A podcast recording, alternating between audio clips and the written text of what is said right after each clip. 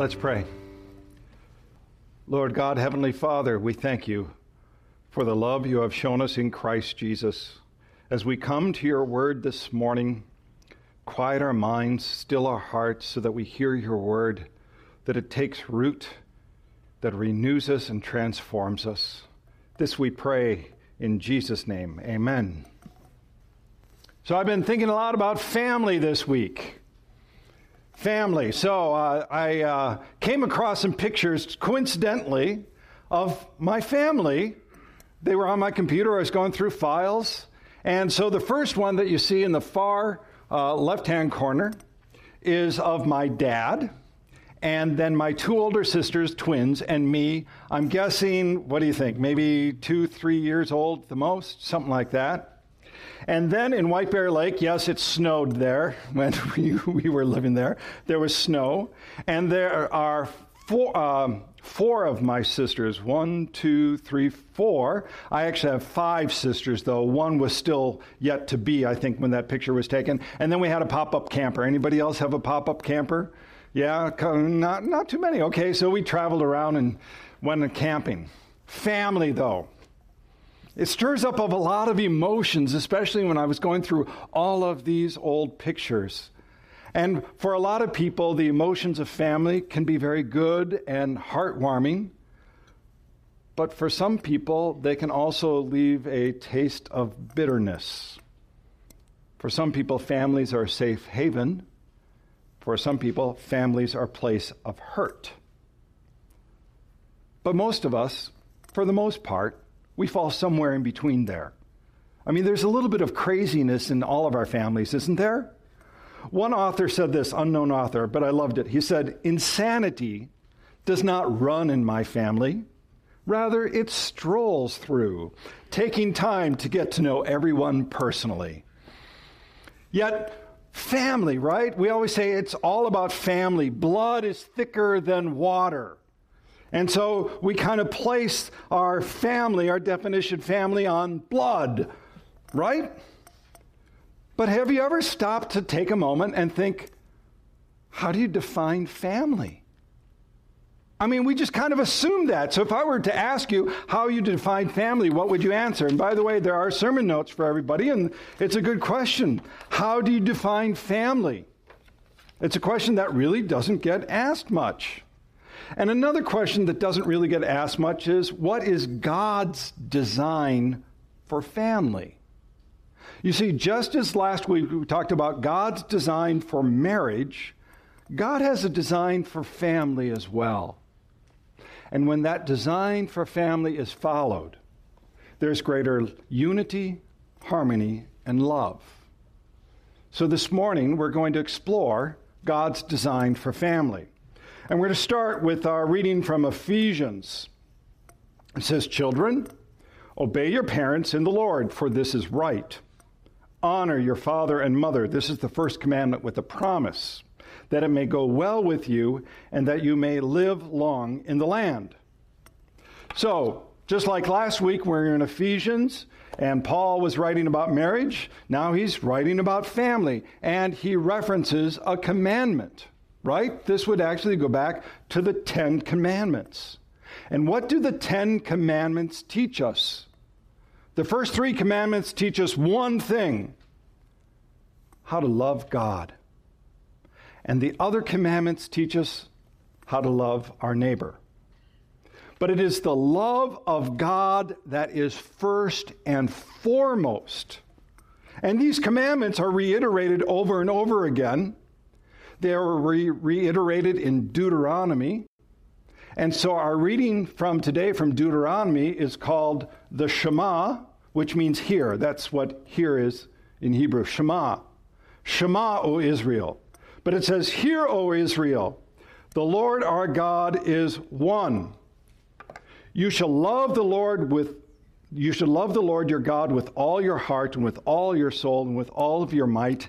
And these words that I command you today shall be on your heart.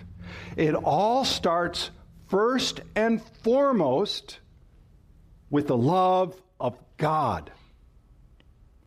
And so we never want to assume how family starts. Family actually starts with the love of God. The love of God is the foundation for the family.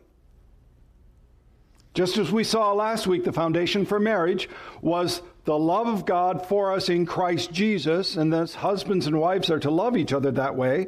Now we have the foundation for family in the love of God. Now, I can tell you, most people don't think about the foundation of family this way at all. As a matter of fact, the premarital counseling that I've done and marriage counseling that I've done, people don't even think about family. You want to know how we define family? It's from the nursery, nursery rhyme. You know this one. Johnny and Susie sitting in the tree, K I S S I N G. First comes love, then comes marriage, then comes Mary in the baby carriage. Right? That's our paradigm for family. But that foundation is an unsure foundation. The foundation that has to come first is the love of God.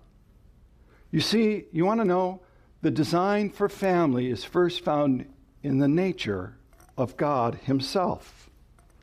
And that nature is one of spirit, the nature is one of love. So when you start to base your foundation of family on that, first you have a sure foundation. But notice that in the commandment, we are to love in a certain way. We are to honor our parents.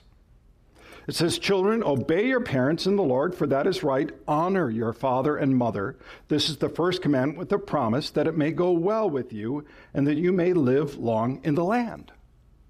Honor is not a word we use too much nowadays in our society, and it's not used much in family at all. So, what does honor actually mean? The word honor in Hebrew means heavy or weighty. In the Old Testament, the word uh, honor is used, that weight or heaviness is used for the glory of God. Talks about his divine majesty in that respect. Therefore, to honor one's parents is to give due weight to their position. They are, we are to give due weight to our parents because of their God given authority.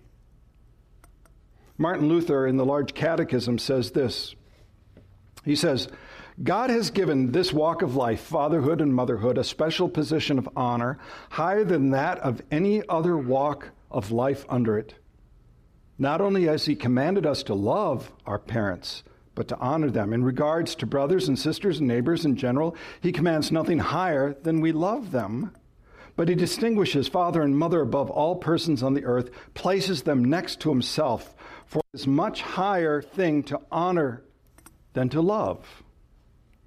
Honor includes not only love, but also deference, humility, modesty directed, so to speak, towards a majesty concealed within them. This is a very different way to think about honor, isn't it?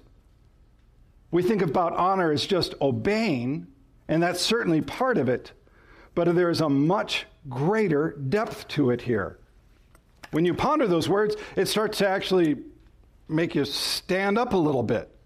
Because honor, and certainly honor of parents, is not something you find in our society much at all anymore. As a matter of fact, God's designed for family flies in the face now of what culture says. Youth is glorified on TV, right? Youth is glorified on TV, and old age is something to be avoided. On TV and in movies, by the way, who are the smart people? The kids. And the parents are often seen as maybe loving but kind of bumbling and out of it, especially fathers. Fathers are degraded quite a bit. But by the way, you never want to be a mother in a Disney movie because they kill you off pretty fast. Bambi, Finding Nemo, The Little Mermaid, The Lion King, too. Is The Lion King, the mom die there? I, I mean, really. So, honoring of parents is not something in our culture. But it's even more than that. See, when you go against God's design for family, society starts to fall apart. Just as I talked about how if you want to destroy society, you destroy marriage, you also destroy honoring in family and honoring of parents.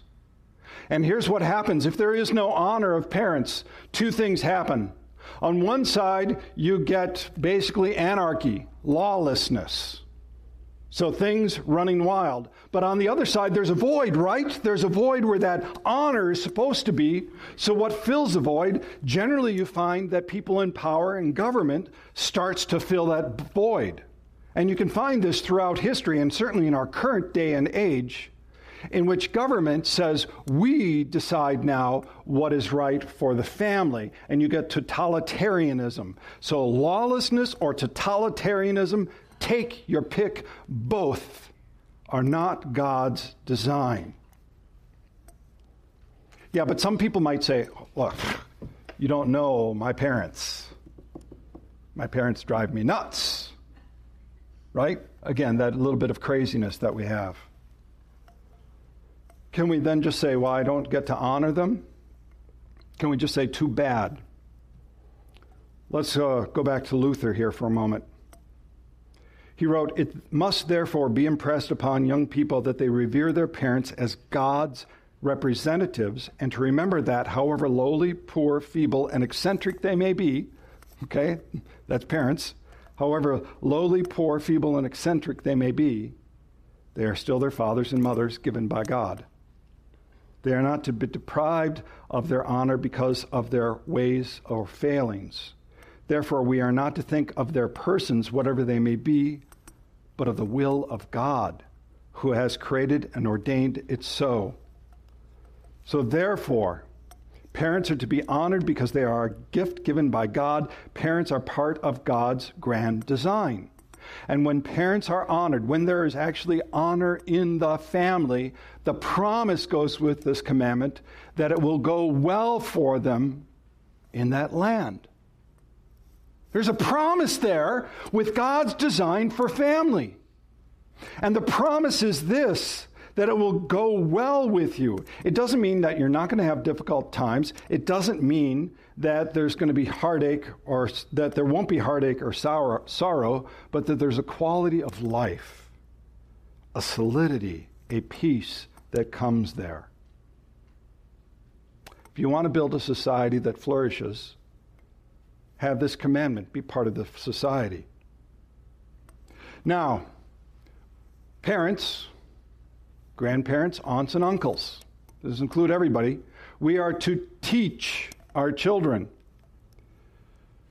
So, in our society, we just assume that things are going to get soaked in by osmosis. But God knows that we need to be taught and we need to teach. From our reading today, you shall teach them diligently, your children, and shall talk of them when you sit and talk of them, so the commandments, and talk of them when you sit in your house, and when you walk by the way, and when you lie down, and when you rise. So we are to teach, and there are three ways we are supposed to teach by example and habit, by repetition, and by reasoning. By example and habit. How do you worship in your home? We think it's often worship here at church, but how do you worship in your home? See, my father, as much as he loved us, and there was no doubt that he loved us greatly, didn't teach me about faith. Actually, you know what he taught me about faith? Go to church every Sunday, do the holy days of obligation, be a good Catholic. That's how I was raised, Catholic.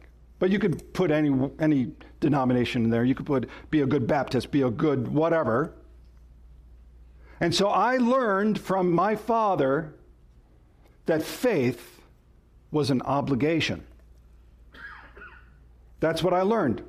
That's the example he taught. Did we ever read the Bible at home? No. Did we ever pray together other than at dinner? Never. We didn't do that as a family. So for me, faith was just an obligation. The other is by repetition. You know, you and I need to repeat stuff.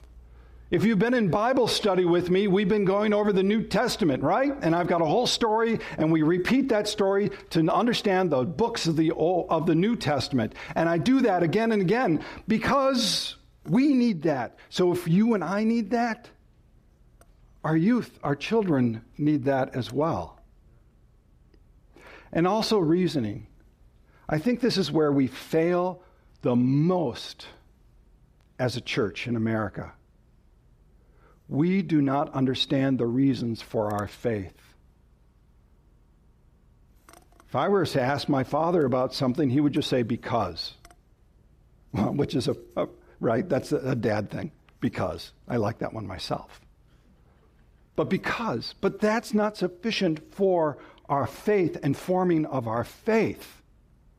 We need to understand what our faith is and to be able to give a testimony to regarding our faith. Although Peter didn't write this specifically about families, I think it applies. 1 Peter chapter 3 verse 15, always be prepared to make a defense to anyone who asks you for a reason for the hope that is in you. Always be prepared. So, we've got these three things example and habit, repetition, and reasoning.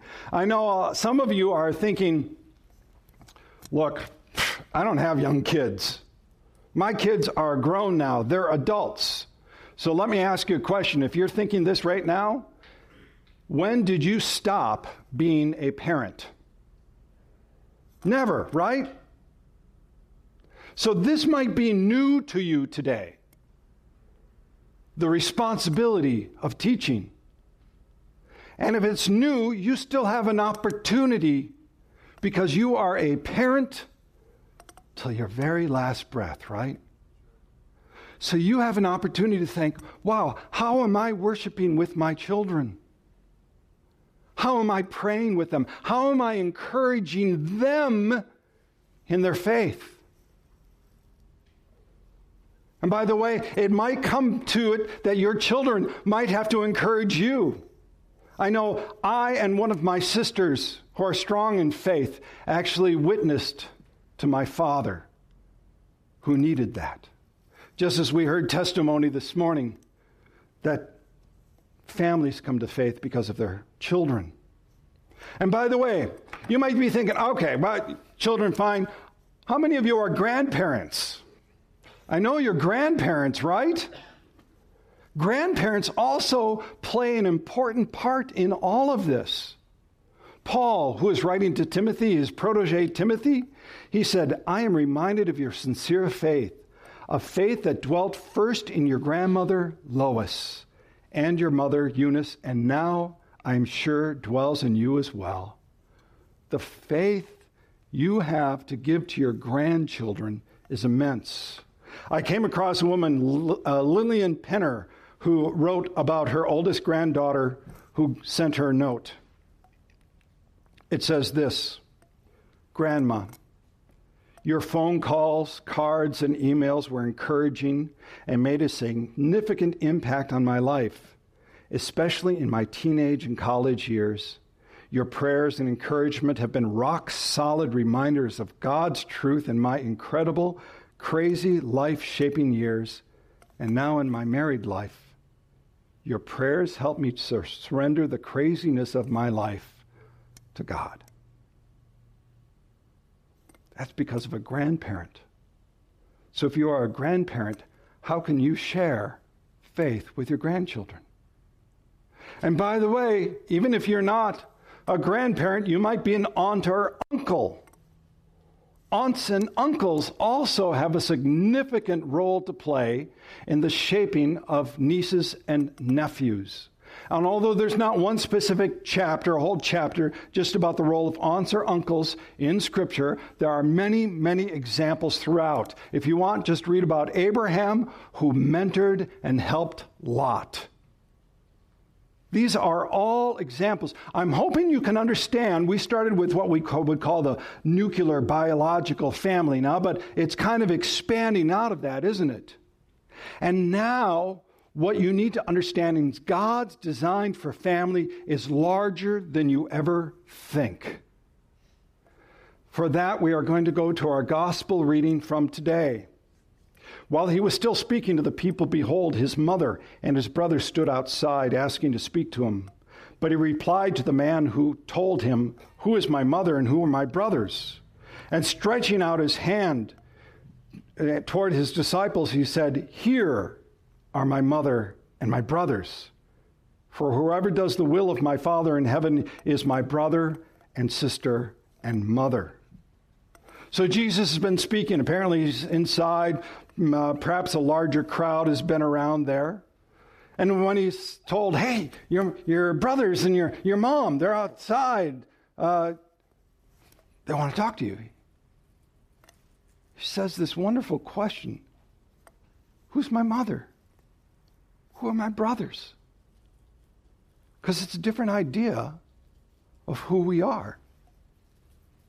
So let me ask you a question. I asked this, uh, I think it was either Wednesday or Thursday night. Uh, it must have been um, Thursday night Bible study. Am I your brother? I'm asking that as a real question. I'm looking for a response. Am I your brother? It's kind of a tepid response, though, right? We kind of know we're supposed to say that. It's the churchy thing to do that he's my brother or she's my sister, but we feel very uncomfortable with it, don't we?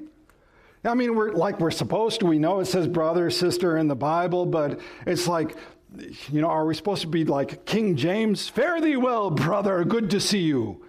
Is it supposed to be like that? Or are we supposed to be the Pentecostal brother, sister, and to be like a revival of some sort? Which is really weird if you're Lutheran. Like, well, I don't know about that. But brother or sister. And what makes us a family? See, what is God's design for his family? And it is this because of the blood of Christ and his cross, you and I are related to him in faith. Because of Christ and his cross and the blood that he has shed, you and I are brothers and sisters because of faith in him. Are we related by blood? Yes, we are. It is the blood of the new covenant in Christ Jesus. That is how you and I are brothers and sisters. And it does not happen because of us, it happens because of God. First uh, John chapter 1 verse 12. But to all who did receive him, who believed in his name, he gave the right to become children of God, who were born not of blood or of the will of the flesh nor of the will of man, but of God. In Christ Jesus, you are a child of God because of faith in Him. And thus we are all family. Paul writes about this, Galatians chapter 4. In the same way, we also, when we were children, were enslaved to the elementary principles of the world. But when the fullness of time had come, God sent forth His Son, born of a woman under the law, to redeem those who were under the law, so that we might receive adoption as sons. And because you are sons, God has sent the Spirit of His Son into our heart, crying, Abba, Father. Just as we can cry, Abba, Father, because of Christ Jesus, we can say, Brother and sister, wholeheartedly, you are my family. You are my family. Let me give you an example of this. So when I was first in seminary, we had to go take a uh, we had to go to a different church, different denomination to see how other people worshipped. And uh, we lived in St. Paul, and very close to our home was the church that you see on the screen. It is the church, the Redeemed Christian Church of God. I had I didn't know anything about it really. Uh, it's Pentecostal church uh, based from Nigeria. But I went. And I walked in. I was the only white person there. About 250 people. Everybody knew I was a visitor. There was no question whatsoever. But you know what? I didn't feel out of place. Why? Because I was with brothers and sisters. Now, at this particular church, they don't do infant baptism, they do infant dedication. And it was this beautiful ceremony where the mother and father, both dressed in white, holding, I think, their son, would proceed up to the front of the church, and everybody in the congregation filled in following them. Beautiful ceremony. And then after that, they said, Do you want to come to the reception? Right? Here's this white guy visitor. And I said, Sure. And so I went to the reception, and it was amazing because I ended up sitting at the table where the grandparents sat. And here's what happened everybody came up and gave their respects to the grandparents because that church, as part of their statement of faith, says we honor parents. Isn't that amazing? So you and I are brothers and sisters together in Christ, and we are because of the blood of Christ. God designed his family, and it's based on his nature. It is love, humility, and honor made manifest to us in the cross of Christ. And though it is through Christ and his cross and faith in him, you and I are brought into the full family of God. And therefore, we must cherish family and protect family and uphold the love and honor of family here and everywhere we go. So, this morning, a couple questions for you. How does the love of God, the honor of parents, and the blood of Christ shape your family? Look, if you only asked and worked through that one question together as a family, it would pay great, great dividends. The other question is when will you sit down and talk about family from God's design? And how will you share your faith by example, habit, repetition, and reasoning? Let's pray. Gracious God, Heavenly Father, we thank you for your great love for us, for your design of family. We ask that we are guided and empowered by the Holy Spirit to live in Christ Jesus, in your design, in your love, always giving honor and praise to you, Christ Jesus, and the Holy Spirit, one God, now and forever. Amen.